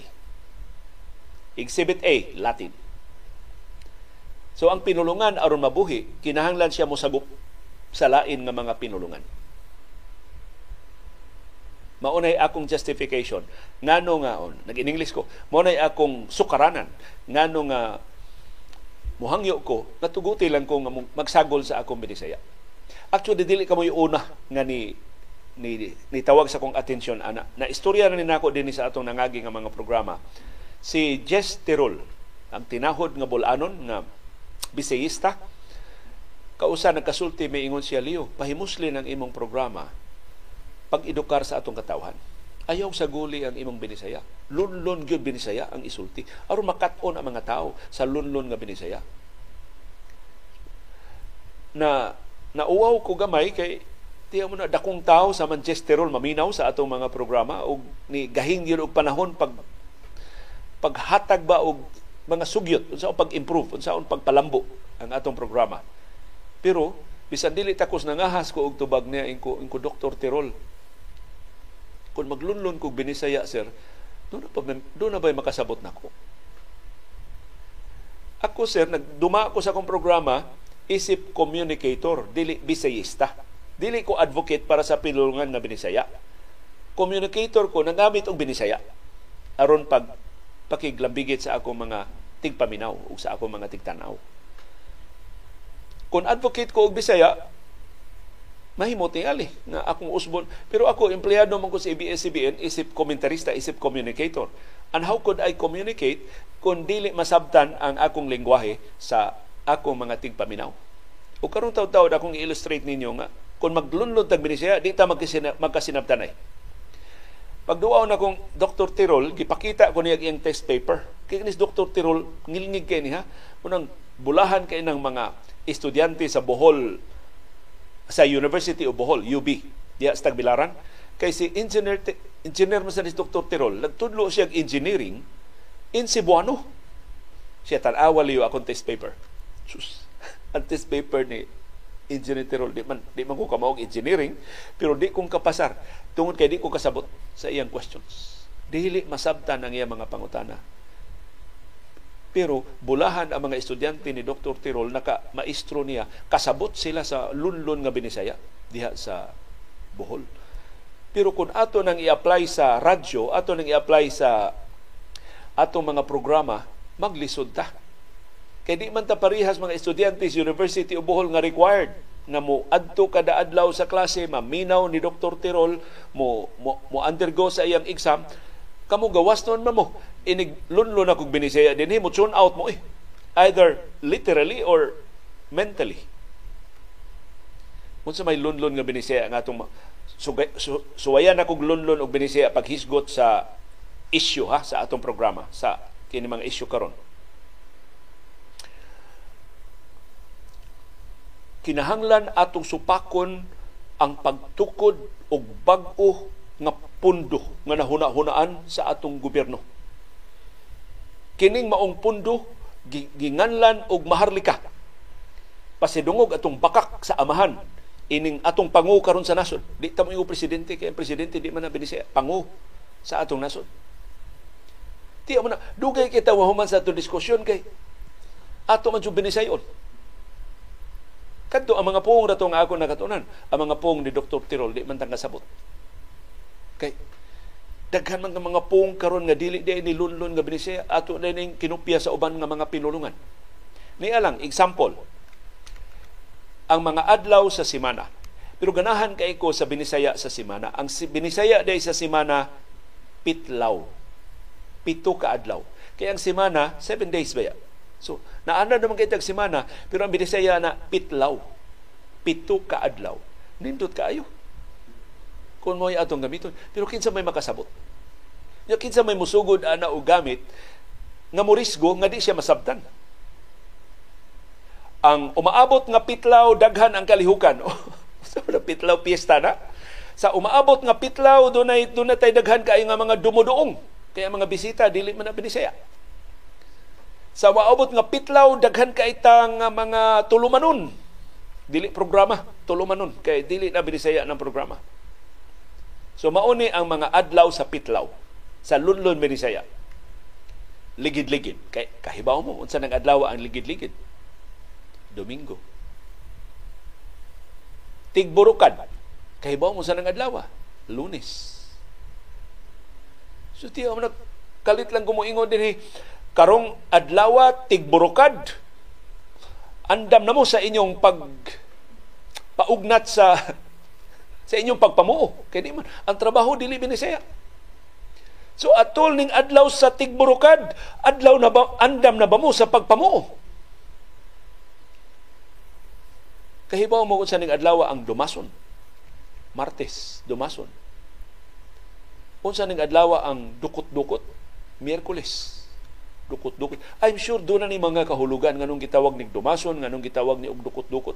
Kanang ligid-ligid kay Domingo ting pahuway man. Pero di na na-applicable ang ligid-ligid karon kay di naman ta mo pahuway Domingo, na may mo trabaho Domingo. Baylo-baylo, huibis. So tingali sa huibis katong barter trade pa sa una, baylo-baylo. Danghos. Adlong Biyernes. Ano ni danghos? Danghangos kay tibok semana nga nagbudlay unya finally sa Biyernes katapos ang adlaw nagdanghos na mao na kinapungkayan sa pagtrabaho. Hingot-hingot. Adlaw Sabado. Kinsa makasabot og hingot-hingot? Adlaw Sabado. I'm sure doon ni kahulugan ang hingot-hingot. Unya ang mga buwan doon na sa Binisaya. Biun sa mang buwan na ang ulalong Enero. Unsa mang buwana ang daghang kahoy? Pebrero. Ug sa Subo, sama atong gisulti sa atong viewer ganing nga lakturon, ang tawag sa Pebrero dinhi sa Subo sa karaang panahon, dag-uy. Kay daghang kahoy, dag-uy. Unsa mang buwana ang daghang bulan? Marso. Daghang buwan day Marso. Dinhi sa Subo gitawag nag dag-an. Daghang bulan, dag-an. Unsa mang buwana ang Koiling? Abril. Unsang buwana ang ato lang unahon ang pamilyar nga unsa mang unsa may binisaya sa Mayo? Hing babuyan. Daghan ning baboy Mayo ha. Unsa mang unsa binisaya sa Hunyo? gubay. Unsa binisaya sa Hulyo, hidap-dapon. Unsa binisaya sa Agosto, lubod-lubod. Unsa binisaya sa Setyembre, kanggurulso. Unsa binisaya sa Oktubre, bagyo-bagyo. Unsa binisaya sa Nobyembre, panglot dyutay. Ya, ilakturon sa Cebuano og panglutay. Unsa binisaya sa Disyembre, panglot dako. Nga gi laktod sa Cebuano og panglako, panglako. Ya doon na pa 13th month ang Bisaya kabig anon. Tarunga tarunga og litok kabig anon ang 13th month. So, kung gusto tang mamatay ang Cebuano, pagpareha sa Latin. Di ta mo sagop sa uban nga mga pinulungan. Kung gusto tang buhi ang Cebuano, ug mulambo ang Cebuano, musagop ta og tinagalog. Musagop ta og in English. Musagop ta og Latin. Musagop ta og hinapon. Musagop ta bahasa. Daghan kay itang mga pung nga gisagop tungod sa atong kasaysayan. Kasagaran sa atong gisagop kinatsila kay kapin ba tulog ka tuig ta nga giulipon sa mga katsila. Na, na minus ba ang atong kasibuano? Na nataphaw ba ang atong pagkabisaya kay nisagop ta og lain nga mga pinulungan? Wa, wa para nako necessity ang pagsagop og mga pinulungan. Kani adto kontra kay sa kung buot ni adto nga magamit ang ako mga kaubang mga reporters og pinaka. Ang pinakasikat nga artista mo abot sa Subo karong adlaw. Ang pinakapaborito nga pagkaon mo igihukad sa lamisa. Ingko di mangod na pinaka na amantay Cebuano ana labing. No, imbis pinaka gwapa, labing gwapa. Ang pinaka three syllables ang labing duhara ka syllables. Ang mga batan-ong magsusuwat karon ang ang labing gwapa ila na tawag kinagwapahan. Kinagwapuhan, kinatasan, kinamuban. So nabalik og tulo ka syllables, kina ug an gibahin ang pinaka ngadto sa suffix og sa a prefix og suffix. Kining mga pong uh, maingon nato murang mga binuang sa una nga nasagop na. Daghang kay mga puong sa una na sikat kaayo karon wa na. For example katong gipauso ni Teban og ni Gulyat nga si Wiwin. Sikat kay sa una. Sa sikat pa Teban og si Gulyat si Wiwin. Do na pa may mogamit og si Wiwin karon? Wa na. 50 balik tag 50 so mo na nature sa pinulungan. Pasayloa kung gisagulan og dili binisaya ang pong nga masabtan sa katawhan maoy gamiton. Dili mo gamit ang katawhan og pong nga di niya masabtan. Kay ang tuyo sa pong ang ang kapuslanan sa pong mao ang medium of communication. Mao ang pagsinabtanay, mao sa mahimong kahimanan sa pagsinabtanay. Kung mogamit ka og pong nga di masabtan sa imong kaistorya, di ka niya paminawon o di ka niya masabtan, mahimo gani kang iyang talikdan, mahimo kang iyang isalikway. Nya sa may kapuslanan. Nindot kay nimo pagkalitok ang imong pung, lunlun binisaya ang imong pung, pero nagmugtok ang dagway sa imong kaistorya kay wa siya makasabot. sa may kapuslanan sa imong binisaya. So, dili ko purist, dili ko lunsay nga kung nagpaabot mo lunsay nga binisaya, pangita mo og lain nga mapaminaw. Dili mo makapaminaw og lunsay nga binisaya gikan ako. Kaya akong, akong tuyo dili ang paglunsay sa akong binisaya kun dili nga masabtan ang akong binisaya ngadto sa atong mga viewers o sa atong mga listeners. Ma, ma, madugay na tapag ayo na mahaw na mo diha may pa mo na mahaw na mo ako mamahaw pa ko pero salamat kaayo sa inyong uh, pag pag uh, timing karon sa uh, timing dili sa na atol karon sa atong adlaw sa kaugalingnan nga But I agree. Doon ay mga Bisaya nga mahimo ra nga atong litukod pero sa gulan ato lang binuangan bagsagol og in ba. Pero mao sa na estilo man sa atong mga batanon karon. Pareha, I'm sure sa panahon nilang Dr. Rosa Rizal, doon na sila mga pinulungan nga gidisapprove sa ilang mga ginikanan. Kaya naglahi man, kada henerasyon, lahi-lain man taog pag tagad sa itong pinulungan. But hangtod magkasinabtanay pa ta og binisaya, okay rin. Unya, dili gyud ta ang ngayon nga mumain nga kurhian ang atong binisaya. So, moingon ta nga uh, naaman sa ba nga in English nga di gyud ba kinahanglan kay na ay counterpart nga binisaya nga sayon ra gyud unta kay nga binisaya. Pero mao na mo gunay uso karon pero ay ay mo kabalaka. Ang history, ang katawhan maoray mo hukom. Uh, sagupon ba na nila nga mong pong o dili ba? Mahimo ra man din ta dinhi magpa, magpa, magpauso og mga pong ba? Pero kung di sa gupos mga tao, mura kang buang, ikaw ray musultian ng punga, wa sa gupas mga tao, meaning wa na mo rehistro nila. Pero kung ang imong ibintuhon nga bago mga pung, mo na isulti sa mga tao, ugma, ang sikat ka. Nakapasiug da kag bago mga pung. Pero sunod tuig, posibleng mawa na sa mga punga, kay malimtan na sa mga tao, kay pauso-uso man tong imo. So ang pung nga mubarog sa panahon, mao ang mga pung nga labing mapuslanon mao mga pong nga mo'y labing tukma nga makapadayag unsay atong gibati, unsay atong gusto nga ipasabot. Ma-lunlon binisaya man na, ma-in-English man na, makinatsila man na, ma-Haponis man na, ma-ininsik man na. Maunay mo barog. Kay siya mo'y labing mapuslanon. So para nako ang pong magpabiling buhi kung magpabilin siyang mapuslanon magamit siya sa patigayon, magamit siya sa panrabaho, magamit siya sa inadaw-adlaw ng mga kalihukan nato. Di ta mahuman sa atong diskusyon pero salamat kaayo nga inyong gisugdan kini maong diskusyon og uh, I'm sure ang mas makamao nato, mas maka edukar nato sa atong uh, pinulungan nga subuanon pero ang ako lagi ikasulti ninyo mauaw ta nga di tang kamao mo in English kinahanglang mas mao angayang mas mauaw ta kun dili ta kamao nga mo binisaya Daghang kay salamat sa inyong padayon nga pagpakabana o pagkigbiso pagtugkad sa mga implikasyon sa labing mahilungdanon nga mga paghitabo sa atong palibot. Aron kitang tanan makaangkon sa kahigayunan pag-umol sa labing gawas nun, labing makiangayon ug labing ligon nga barugan. Maukad to ang among barugan. Unsay imong barugan. Daghang salamat sa imong pakiguban.